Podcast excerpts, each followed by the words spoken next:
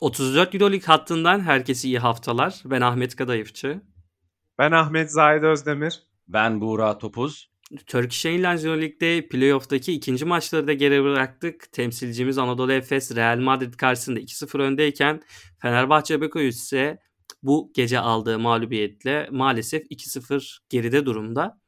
Burada Anadolu Efes'le başlayalım. Anadolu Efes başta kısalarıyla olmak üzere Real Madrid'e karşı e, çok domine bir seri götürüyor. Yani bir maçta 23, bir maçta 27 atılan farklara bakıldığımız zaman Real Madrid kalitesindeki bir camiaya karşı bunu domine etmek ve kabul ettirmek kolay bir iş değil.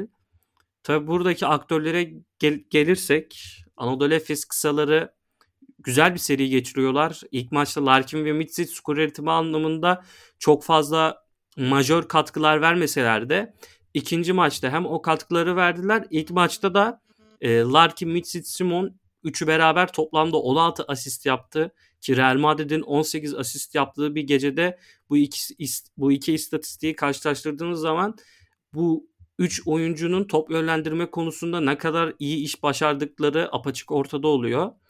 Burada tabii konuşulması gereken bir isim daha var. O da Sertaç Şanlı. Sertaç Şanlı Tavares'i e, yani neredeyse kedinin fareyle oynadığı gibi oynadı.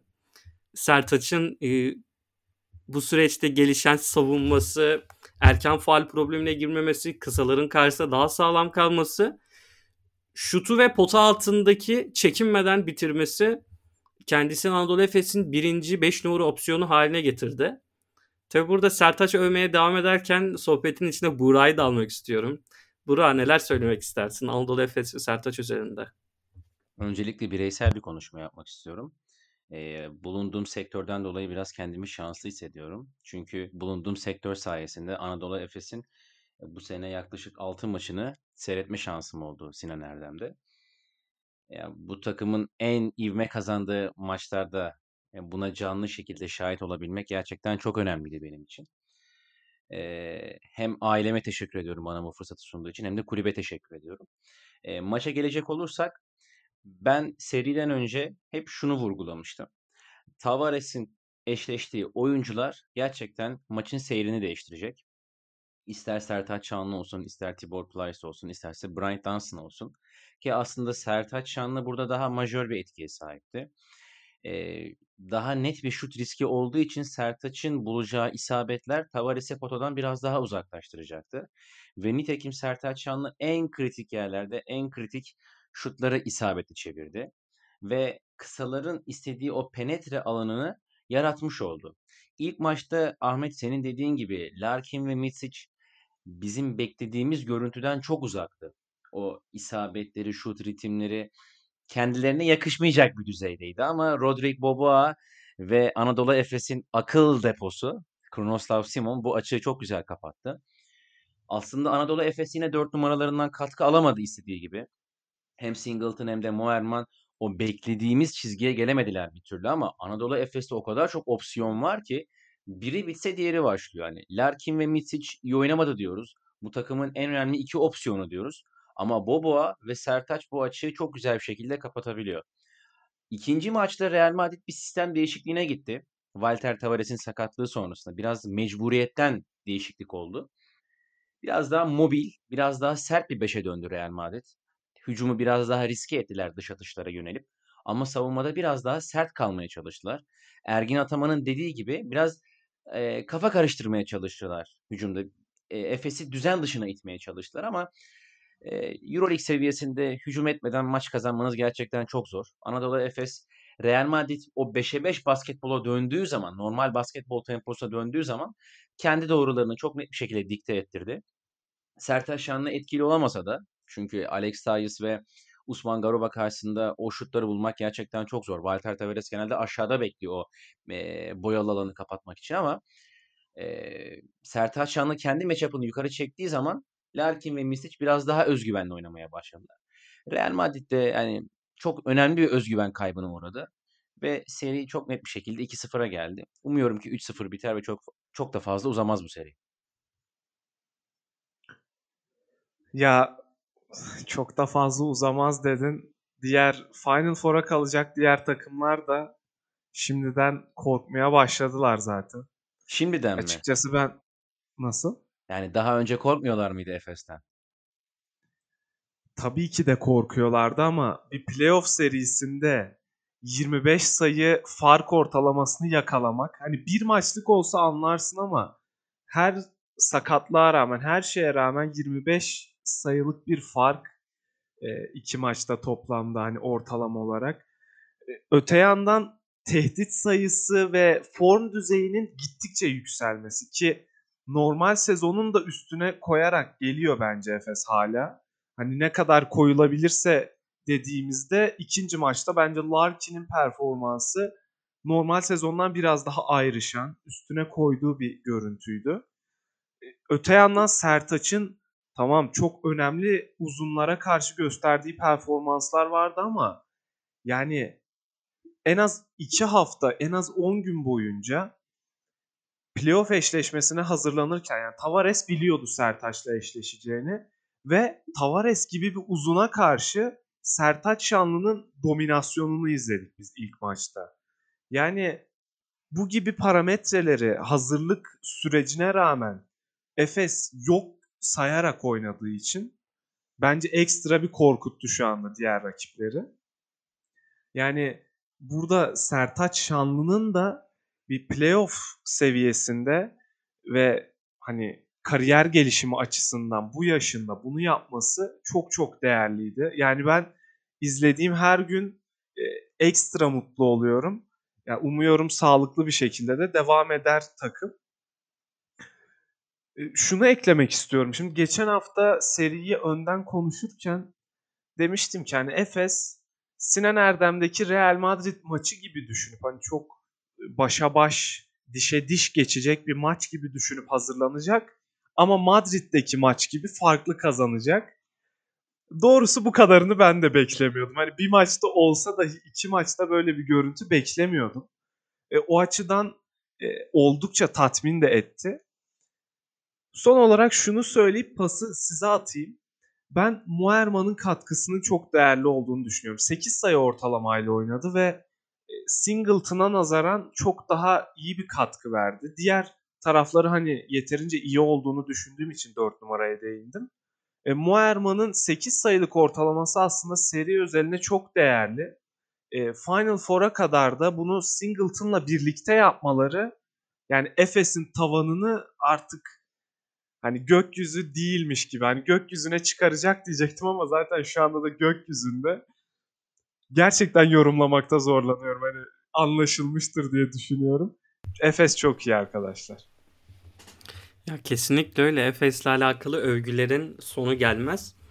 E, Efes'le alakalı bir şeyler daha konuşup hani biraz daha Real Madrid penceresinden bakmak istiyorum. Bir düzeltme yapayım. Ben Real Madrid 18 asist yaptı demiştim ama ilk maçta 10 asist yaptılar. İkinci maçta 18 asist yaptılar. Şimdi Larkin benim savunmada biraz dikkatimi çekti. Bu kendisinin aldığı hücum faallerden sonraki o sevinci ve savunmadaki iştahı, koşması yani savunmanın akıbeti ne olursa olsun Larkin'in savunmada bu kadar iştahlı görmek çok güzeldi. O da playoff konsantrasyonunu getirerek gelmiş seriye. Tavares yokken ilk maçta Dunstan'ın 11 sayı 6 reboundla oynaması Tavares'e karşı bir e, yani pek iyi kalamıyor Tavares yanında hem hücumda hem savunmada. Ama onun olmadığı dakikalarda hem de Sertaç'ı dinlendirirken Dunstan hani beklenilenin biraz daha fazlasında bir katkı verdi bence. Hani Dunstan şu an Anadolu Efes'in ikinci pivotu haline gelmiş durumda. Hani o parametre o parametrelerle düşünürsek Dunstan'ın katkısı da güzeldi. Şimdi Real Madrid çerçevesine gelirsek Laprovitola'nın top yönlendirme konusunda fena iş çıkarmadığı ortada. Ki ilk maç başlarken 8-0 bir 8-0'lık bir seri seri vardı ve ilk çeyrekte Real Madrid'i iyi yöneten bir e, Laprovitola vardı diyebiliriz. Ama Laprovitola yokken Fabian Cazor, Sergio Lul, Abalde, Carroll gerçekten saç baş olurdu bence. Yüzelerinin düşüklüğü, top yönlendirme konusundaki zayıflıkları. Yani Labrovitola Sergio Lul'dan o kadar iyi gözüktü ki hani Lul topu bir pick and roll oynuyor. Topu veriyor, geri alıyor. E hani Labrovitola bir şekilde onu sonuca götürüyordu ki Tavares'le oynama alışkanlığının bu sezon özelinde daha fazla olması daha verimli bir e, hücum geçirmesini sağlıyordu Real Madrid'in. Ama ne Nul'de ne Cazor'da ne Carroll'da ben o verimi göremedim. Şimdi ilk maç özelinde bu farkı ben beklemiyordum. Hani ikinci maçta playofflarda bu tür çözüm çözülmeleri görmek normaldir. Ama ilk maçtaki e, bu farkın oluşmasını gösteren sebeplerden biri de Real Madrid'in kısa oyuncularının formsuzluğu diyebilirim. Burada e, Zahit'le bir telefon görüşmemiz olmuştu. Hani niye Tavares'le Tompkins yan yana oynamadı hani böyle bir beklentim vardı şeklinde. Hani burada sana da yönelteyim. E, Tavares ve Tompkins gibi iki kozu varken ilk maçta neden yan yana çok oynatmayı düşünmedi sence? Yani o rotasyon da aslında geniş değil. Yani ben şöyle düşünüyorum. Basketbolda sadece isimler oynamıyor. E, takımların bir belli bir mentalitesi oluyor ve bence en önemli faktör spacing faktörü. Şimdi Walter Tavares çok geniş bir oyuncu. E, Trey Tompkins de çok geniş bir oyuncu. Şimdi siz Trey Tompkins'i sırtı dönük oynatmak istiyorsanız Walter Tavares pota altında çok geniş yer kaplıyor. Bu sefer onun adamı da boyalı alana geliyor. Ve yardım savunması çok daha rahat olabiliyor. Dışarıda kullansanız bu sefer boyalı alan çok boş kalıyor. Yani orada Lasso'nun tercihi ve hücumdaki spacing olayı biraz belirleyici oluyor. Yani nasıl bir tercihi var, nasıl bir oyun mentalitesi var kafasında ona bağlı. Yani çok spesifik bir neden bulamadım açıkçası ben. Burada bir şey daha ekleyeyim. Ben kısa oyuncuların formsuzluğundan kastettim. Tompkins'i çıkardığınız zaman %25 gibi düşük bir yüzdeyle üçlük kullanmış Real Madrid. Yani bunun sıkıntısını da çekmeye devam edebilecekler bence. Fenerbahçe Beko ile normal sürede oynadıkları maçtan çok uzak bir yüzdeyle atıyorlar. Hani umarız 3. maçta taşınır ve Anadolu Efes çok da uğraşmadan Final Four'a iyice dinlenerek gelir. Ya aynen. Burada şunu ekleyeyim. Fenerbahçe'nin eşleşmesine geçelim. Real Madrid'in kısaları aslında sadece formsuz değil, yetersiz yani. Bu kesinlikle play, playoff serisi için yetersiz bir rotasyon bu. Anadolu Efes değil başka bir rakip olsa belki daha iyi rekabet edebilirlerdi ama Anadolu Efes'e karşı bu çok çok daha açığa çıktı ki yani bilmiyorum mesela sen Laprovitola örneğini verdin. Onun da Tavares sayesinde yaptıkları iyi göründü o küçük sekansta, kısa sekansta. Yani Tavares'i çıkardığın zaman kısaların zaten çok da bir değeri kalmıyor. Yani Lul belki birkaç sene önceki Lul olsa işte farklı şeyleri konuşabilirdik. Ama şu anda e, beklenilenin dışında değil bence görüntü. Sadece bu, bu kadar büyük farkları yakalamak her şeye rağmen şaşırtıcı geliyor bana. Yani umuyoruz da bu şekilde devam eder. Üçüncü maçı da alır Anadolu Efes. Fenerbahçe Beko Ceska Moskova eşleşmesi tabii çok daha farklı bir eşleşme. Orada çok daha farklı durumlar var. Covid vakaları, sakatlıklar derken çok iyi mücadele eden ama bir o kadar da rotasyonun darlığına kurban giden bir Fenerbahçe var. Yani katılacaksınızdır muhtemelen. Ahmet seninle başlayalım. Bu eşleşmede neler düşünüyorsun iki ilk iki maça dair? Ya öncelikle eşleşme hani skorlardan bağımsız olarak e, seyir zevki ve Fenerbahçe'nin mücadele açısından bakarsak çok güzel bir seri oluyor. Fenerbahçe'nin bu kadar az personelle faal sıkıntısı problemi, yorgunluk problemi birçok şeyle de didişmek zorunda kaldığı bir ortamdayız. Dekola ilk maçta öne çıkan o kahramandı. İkinci maçta da aksine Dekola üzerindeki baskıyı artırıp Guduric'i rahatlatmaya başardık. İlk maçta Guduric ilk yarı sadece 2 sayı atarken ki o 2 sayı da serbest atışlardan gelmişti. Dekolo maç toplamında 27 sayı atmıştı. Ve senin yokluğunda o oyun kurma işi nasıl olacak, top dağıtım nasıl olacak şeklinde bekliyorduk. Tabii ki Veseli'nin yokluğu e, rahat hissedilen bir şey. Orada hani Bartel ve Okuye'nin 9 asisti var. Hani bunlar iyimser rakamlar. Ama Veseli'nin yokluğu çok daha büyük bir faktör. Yani bu 9 asist görmek güzel ama yeterli değil. Hele Bartel çerçevesinden bakarsak hani o asistleri yapması, rebound alması güzel şeyler. Ama bu kadar dar bir rotasyonda kendisince süresinin yüksek olduğunu düşünürsek bir yerde ondan da skor bekliyor hale geldi Fenerbahçe. Hani ilk maçta o mücadeleye devam etti Fenerbahçe ama hani son 6-7 dakikadan itibaren artık oyuncularımızın da enerjisi bitti ve Fenerbahçe e, maçı kaybetti. Hani o farkın da suyunu olduğunu düşünüyorum ben. Kafa kafaydı. Bugünkü maç için de aynı şekilde. Orada da son 2 dakikaya kadar sonuna kadar mücadele eden bir takım. Ama son 2 dakikada artık yorulan, e, hücumda çok fazla top kaybı yapan, doğru opsiyonları bulamayan, doğru şutu bulamayan ki Bartel'in bomboş kaldığı bir pozisyon var. Hani konsantrasyonun dağıldığı, yorgunluğun başladığını iyi gösteren bir kareydi o da. Hani Burak'ı yine eleştirmek zorunda kalacağım. Çünkü kendisi e, nasıl desem Lorenzo Buran düzen içinde her şey yolunda giderken kullandığı top size çok zarar vermiyor. O yüzdeli de oluyor. Ama Lorenzo Brown'un ilk 2-3 opsiyondan birinin olmasını istediğinizde bu çok düşük yüzdelerle geliyor. Yani Ceska Moskova'nın uzunları kalın ve uyu uzunlar. O uzunların üstüne bu şekilde penetre etmeniz gerekiyor ama bunların kalitesi de bir noktada önemli diye düşünüyorum. Normal sezondaki deplasmanda oynanan Ceska Moskova maçında da Brown'un katkıları çok iyiydi. Dış şut olsun, tempo arttığı zamanlarda o tempoya uydurma konusunda olsun. Ama bu konuda Brown benim biraz beklentimin altında kaldı. Hani 12 sayı atıp 2 verimlilikte kalmak yüzdenizin ne kadar düşük olduğunu anlatan bir başka parametre bence. Serinin kaderi hakkına gelirsek Üçüncü maçta galiba Wesley'nin dönmesi bekleniyor. Orada Covid'den dönen belki oyuncular da olacaktır. Ben e, sıradaki maçta Fenerbahçe'yi çok iddialı görüyorum. Sebebi sadece Wesley'nin dönmesi değil. Ceska Moskova içeride seyircisiyle sertliğini hem rakibe hem hakemlere kabul ettiriyor. Yani hakem eleştirisi olarak anlaşılmasın. Ama ev sahibi avantajını iyi kullanıyor durumda. İstanbul'da bu bence Ceska Moskova'nın istediği şekilde olmayacak ve Fenerbahçe o sertlikten daha çok yıpranır bir maç sonu geçirmeyecek. O yüzden ben şanslı görüyorum Fenerbahçe'yi.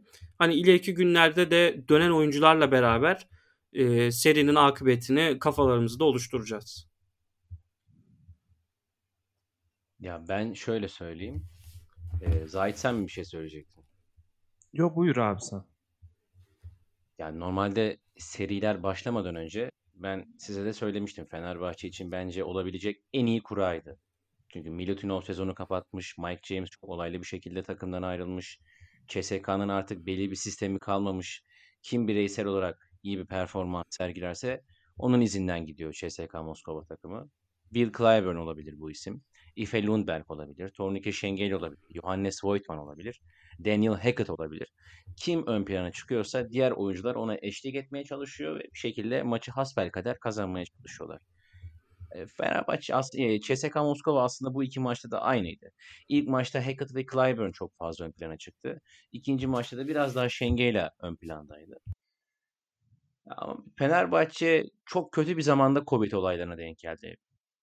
Sezon başında çok iyi izole oluyordu Fenerbahçe ve diğer tüm takımlar Covid belasından e, muzdarip olurken Fenerbahçe'de hiç vaka olmuyordu bile. Yani tek tük bir bir iki kişi falan olmuştu herhalde. Tam hatırlamıyorum onlarda kimdi ama sanki Danilo Bertel miydi? Birisi Covid olmuştu sezon başında. Hı hı. Onun dışında da böyle toplu bir şekilde Covid vakası olmamıştı Fenerbahçe'de. Çok kötü bir zamanlama oldu. Hem Igor Kokoşkov yok hem diğer oyuncular yok. Veseli sakat. Yani mevcut kadroyla bence Fenerbahçe oynayabileceği en iyi basketbol oynadı. İlk maç Dekolo çok iyiydi. İkinci maçta Guduric Euroleague'deki kariyer rekorunu kırdı. Ama işte bir kişiyle, iki kişiyle, üç kişiyle CSKA Moskova deplasmanından kazanmanız, yani galibiyet çıkarmanız çok zor. Çünkü karşı taraf her ne kadar sistemsiz olarak ilerlese de Ahmet'in Ahmet senin dediğin gibi ev sahibi avantajı var. Burada aslında ev sahibi avantajı demek hakemlerin takdir haklarını ister istemez ev sahibi takım lehine kullanması demek. CSKA Moskova'da özellikle ikinci maçta e, Dekola üzerine e, uyguladığı sertlikle beraber bunu çok iyi bir şekilde dikte ettirdi Fenerbahçe. Ama bence maçın kırılma noktası Kenan Sipahi'nin 4'te 0 atmasıydı. Evet savunma anlamında çok önemli katkılar verdi. Özellikle 3. periyotta Fenerbahçe'nin bir alan savunması var ki e, Dimitris Itudis hani Ahmet şey Zahit sen daha önce bu tabiri kullanmıştın. Şimdi aklıma geldi benim de. Hani far görmüş tavşan gibi oldu bir anda Dimitris Itudis. Hani ne olduğunu bile anlayamadı 3. periyotta ki 7,5 dakikada sadece 2 sayı atabildi bu alan savunmasında. Will Clyburn ve Tornike Şengel'in o posta oyunlarına çok iyi yardım getirdi Kenan Sipahi ama şimdi profesyonel düzeyde hele hele Euroleague düzeyinde bir oyuncunun, bir oyun kurucunun 4'te 0 faul atması demek yani başka bir kelime var da şimdi söyleyemiyorum onu ayıp olmasın diye. Ba- başka bir olay çünkü bu. Yani kendine saygısı yok demek ki Kenan Sipahi'nin. Bu seviyede olup da 4'te 0 atıyorsa ki iki tanesini dahi atsa Fenerbahçe 53-52 öne geçecekti ve bence tabii ki garantisi yok ama bence Fenerbahçe oradan sonra rüzgar alıp seriyi 1-1'e getirebilirdi. E, tabii tek sorumlu Kenan Sipahi değil ama majör sorumlulardan birisi bence. Eldeki malzemeyle bu kadar oluyor maalesef. Yani 2-0 e, beklenen bir skordu bence. İstanbul'da döner mi dönmez mi bilmiyorum. Çünkü 2-0'dan seri çeviren bir takım yok Euroleague tarihinde. Ama olmayacağının da garantisi yok. İzleyip göreceğiz. Bu sezon olağanüstü olayların olduğu bir sezon Covid'den dolayı. Bence bu seri özelinde bu istatistiğin ben çok kıymet olduğunu düşünmüyorum. Ben e, seri sonuna saklıyorum düşüncemi. Şimdi çok net bir şey söylemek istemiyorum. Totem havada diyorsun. kalmasın. Yo totem değil. Havada kalmasın. Yani diğer seriler yani özellikle Efes konusunda olduğu gibi böyle boşa sallayıp pişman olmak istemiyorum sonunda. Şimdilik sabrediyorum Fenerbahçe konusunda. Arkadaşlar beni çok şaşırttınız. Yani bir Tarık Biberovic'i, bir Erdem Can'ı övmek lazımdı. Yani Yani ben Kesinlikle- Kenan'a çok takılı kaldım. Kusura bakma. Çünkü normalde Erdemcan gerçekten saygıyı hak edecek bir coaching sergiledi. Tarık Biberovic de öyle hani saygıyı hak edecek bir performans gösterdi parkede. Ama dediğin gibi yani o kadar odaklandım ki ben Kenan'ın pozisyonuna. Hani Bartel'in pozisyonunu bile unuttum bak söylemeyi. Hani dedim ya kayıt öncesinde konuştuk sizinle. Yani taksimetre ile arasında 20 lira yazardı savunmacısıyla. Atmadı adam. Bomboş yani bir Allah var bir pota var. Atmadı adam. Yani o ikisine takılı kalınca ben Erdem Can'la Biberovic'i unuttum. Onlara da gerçekten saygılar. ya gerçekten özellikle Biberovic'in oyunu beni çok mutlu etti. Yani izlerken çok keyif aldım. Hani sahada olan ki sezon boyunca işte o orada biz de Champierre'i izliyorduk. işte yükseliyorduk. Gayet savunma tarafında, hücum tarafında Biberovic'in sezon boyunca neredeyse süre almayıp e, kayda değer bir iş yapmayıp playoff serisinde çıkıp Clyburn'le, Şengelya'yla, işte Antonov'la vesaire boğuş, boğuşup oradan da olumlu görüntü çizmesi yani çok saygı duyulacak bir iş. Kariyeri açısından da bence çok önemli bir yeri olacaktır bu serinin. Yani 20 yıl sonra bu seriyi anlatıp kariyer gelişiminde bir yeri olduğunu söyleyecektir bence. Erdemcan açısından bakıyorum yani zaman zaman işte Obradovic'in yerine de olmuştu. Kokoşkov'un yerine de galiba milli maçlar esnasında bir kere olmuştu. Panathinaikos Yani- maçı vardı. Bir, e, Kokoşkov'un atıldı. Ha, pardon evet evet. Yani Erdemcan'ın hani orada baş antrenör olarak takımın başında durduğunu görmüştük ama onlar olağanüstü durumlardı. Şimdi yine olağanüstü ama playoff eşleşmesinde bu olunca yani koçun ortaya koydukları çok çok daha değerli oluyor. Ki bence reaksiyon verme konusunda elindeki malzeme ne kadar kısıtlı da olsa bence ortaya konulacak en güzel yemeği çıkardı. Yani o açıdan e, işte alan tabii ki tüm ekiple konuşuluyor bunlar ama işte alan savunmasına gidildi. Orada e, içerideki ters eşleşmeleri ters eşleşme diyorum çünkü eşleşmelerin tamamı ters oldu Fenerbahçe için. E, alan savunmasıyla onu kapatıp kafa karıştırıp sürekli ritimle oynaması ve bunu rotasyonla yapması çok çok değerliydi. Yani o açıdan bu ikiliyi ben e, övmek gerektiğini düşündüğüm için onlarla girdim ki Bu seride de Fenerbahçe Beko ne olursa olsun bize bu şekilde iki maç izletti diyeceğiz yani. Ben şuraya geleyim. Siz de bahsettiniz Clyburn ve Şengelye ikilisinden. Clyburn Şengelye ikilisinin aslında yarattığı problemler bir yana e, Ceska'nın özellikle ikinci maçta bulduğu üçlüklerin de kaynağı olması Fenerbahçe'ye aslında Fenerbahçe'nin direncini düşüren şey oldu. Clyburn Şengelye ikilisi ilk maçta 7 asist yaptı. İkinci maçta 8 asist yaptı ikili halinde. Yani guard rotasyonu kısıtlıyken yani Mike James yokken bu ikilinin eşleşmelerinden beslenmek e, çok e, önemliydi onlar adına ki şunu da söyleyeyim burada bir eleştirim var aslında Itudis'e. Bence kötü kullandı. Yani her şeye rağmen bu ikiliyi çok çok daha iyi kullanması gerekirdi. Aynı anda yani biz mesela iki maçta da 30-35 dakika boyunca Fenerbahçe'nin kazanabilme ihtimalini düşünüyorduk. Yani Ceska bu rotasyonla aslında buna izin vermeyebilirdi. Yani Itudis o anlamda gerçekten sınıfta kaldı bence. Bu seride bu kadarını da beklemiyordum. Yani Kokoşkov'un veya Fenerbahçe'nin ağır basacağını düşünüyordum coaching anlamında ama yani Itudis de önceki yıllarda çok daha e, hazırlıklı geliyordu serilere. O açıdan e, şaşırttı beni. Bilmiyorum şimdi İstanbul tarafını da konuşalım istiyorum. Bu ilk iki maçla ilgili eklemek istediğiniz şeyler var mı? Ya öncelikle Biberovic ve Erdemcan hakkında haklısın. Yani onların hakkını vermek lazım. Biberovic'in hani hem küçük küçük sayı katkıları vermesi hem de o fizikli uzunların arkasında sağlam kalması o yaştaki bir oyuncu için bence çok önemliydi. Fenerbahçe'nin gelecek sezonki kadro planlamasında hani Biberovic'in bu yaşta bu kısıtlı kadroyla bu seride yaptıkları hani sadece iki maç deyip geçilmeyecektir. Yani bunun hesabı yapılacaktır. Erdemcan'a gelince ise e, ilk maçtaki rotasyon hakimiyeti Evet küçük bir rotasyon ama süreleri ayarlamakta bence çok iyi iş çıkar, çıkardı. Yani bir oyuncuyu alacağı veya çıkaracağı zamanda. Ben çok az e, Ceska Moskova penceresinden de değerlendirmek istiyorum. Daniel Hackett da çok iyi bir seri geçiriyor. Zaman zaman oyuncularımızla her ne kadar işin psikolojik boyutunda çirkinleştirmeye çalışsa da o da hem skor katkısı hem de Mike James'in yokluğunda o top yönlendirme sorumluluğunu çok iyi aldığını düşünüyorum. Kleinburn e, serinin bence en iyi oyuncusu. Hep onun hücum ettiği oyuncu üzerine getirilen yardım ve dışarıda oluşan bir boşluk, oraya çıkartılan top ve Ceska Moskova sayısı. Hani bunu çok fazla gördük. Bir faktör daha var. Ben e, tahtitli bölgedeydi yanılmıyorsam. Underrated faktörleri konuşurken Ceska'nın bazı yan parçalarının e, çok iyi üçlük attığını ve bunun e, gerektiğinden daha az konuşulduğunu düşünmüştüm. Bu iki maçta Ukov, Antonov ve Strelnieks 16'da 12 üçlük attılar. Bu da %75 gibi bir yüzdeye tekabül ediyor. Bize çok e, zarar verdi bu da. Evet Zahit.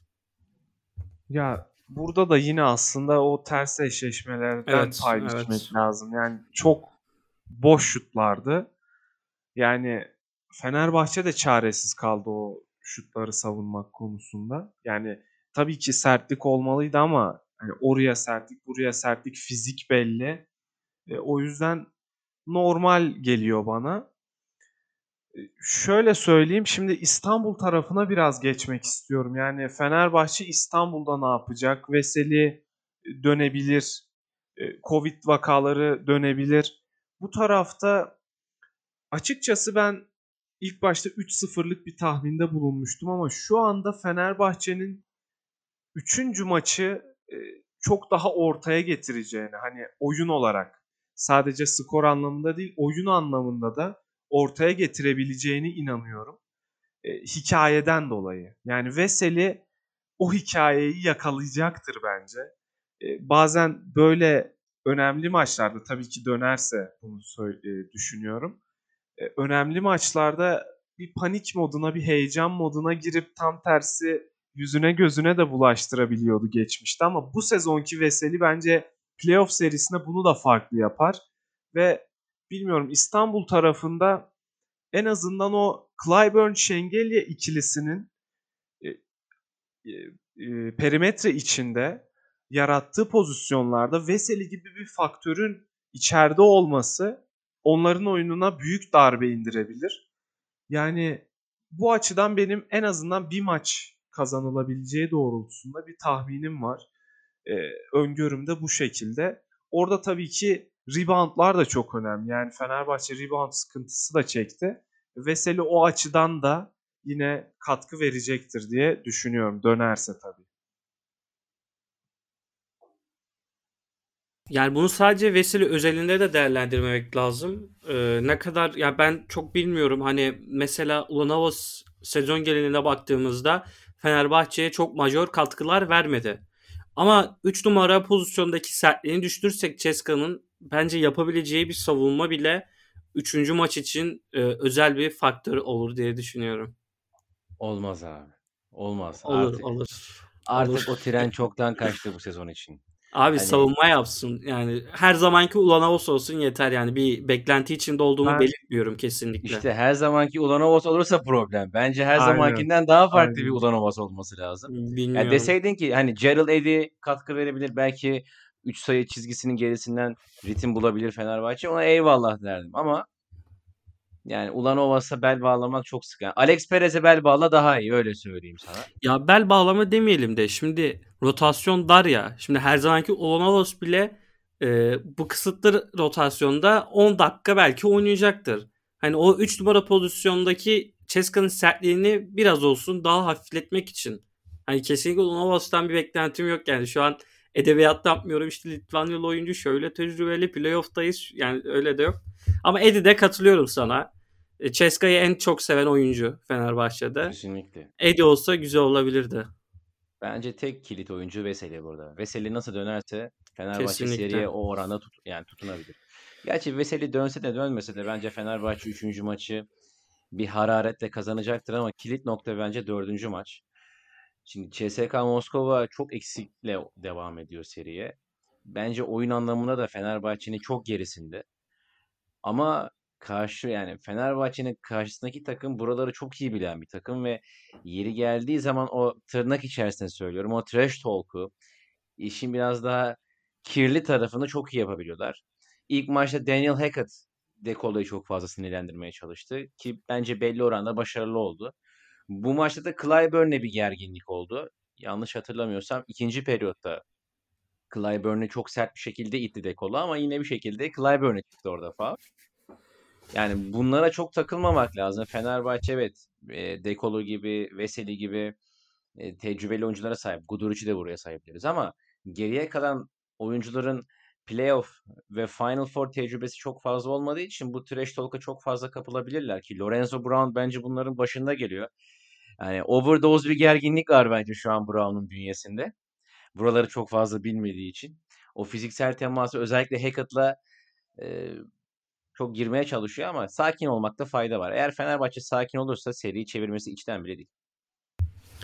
Evet arkadaşlar kalan iki eşleşmeyi de ilerleyen günlerde yine ayrıntılı bir şekilde konuşacağız. Kapatmadan önce Buğra Fenerbahçe'nin kısa rotasyonunu biraz daha derinlerine inmek ister misin? Yani aradığın cevap belli. Niye bu soruyu sorduğunu anladım ama yok o kişiden o kişiden hayır gelmez bak. Hani her ne kadar 4'te 0 atsa da serbest atış çizgisinin Yok gerisinde. ya onu demiyorum canım. Kenan mı Perez mi direkt ben Kenan derim. Sen neyi sorduğunu anlamadım o zaman. Ben Perez üzerinden seninle uğraşayım demiştim. Ya dedim ya işte Perez'i ben abi yok. Hani Erkan abiyi sahaya sürerim Perez'i sahaya sürmem. O derece. Diyorsun. Kesinlikle. Ki ben ilk maçta da Kenan'ın aslında Perez'den daha ideal bir seçenek olduğunu düşünüyordum. Yani Perez'e veril- verilecek 10 dakika Kenan'a verilecek 10 dakikadan çok daha anlamsız geliyor bana. Keşke Kenan'ı orada da görseydik. Belki bu maçta da 4'te 0 değil 4'te 2 atardı o e, şeyle alışmışlıkla birlikte. Neyse çok da şeylere, ihtimallere girmeyelim burada. Ee, bölüm, Umuyoruz tabii sonu, ki bölüm sonuna Ahmet Kadayıf imzası attık yine. Kesinlikle. evet aynen öyle bir soru geldi senden. E, umuyoruz tabii iki temsilcimiz de gelecek hafta maçlarında başarılı olurlar. Umarım Efes seriyi bitirir. Ee, umarım Fenerbahçe galibiyet alarak hatta iki galibiyet alarak neden olmasın e, seriyi tekrar Moskova'ya taşır. Tabii ki Bayern Milano ve Barcelona Zenit eşleşmelerinde de aslında konuşulacak şeyler var ama biz onları gelecek haftaya saklıyoruz. Gelecek hafta o eşleşmeleri de değerlendiriyor olacağız. Bu haftalık bizden bu kadar. Görüşmek üzere. Hoşça kalın. Hoşça kalın.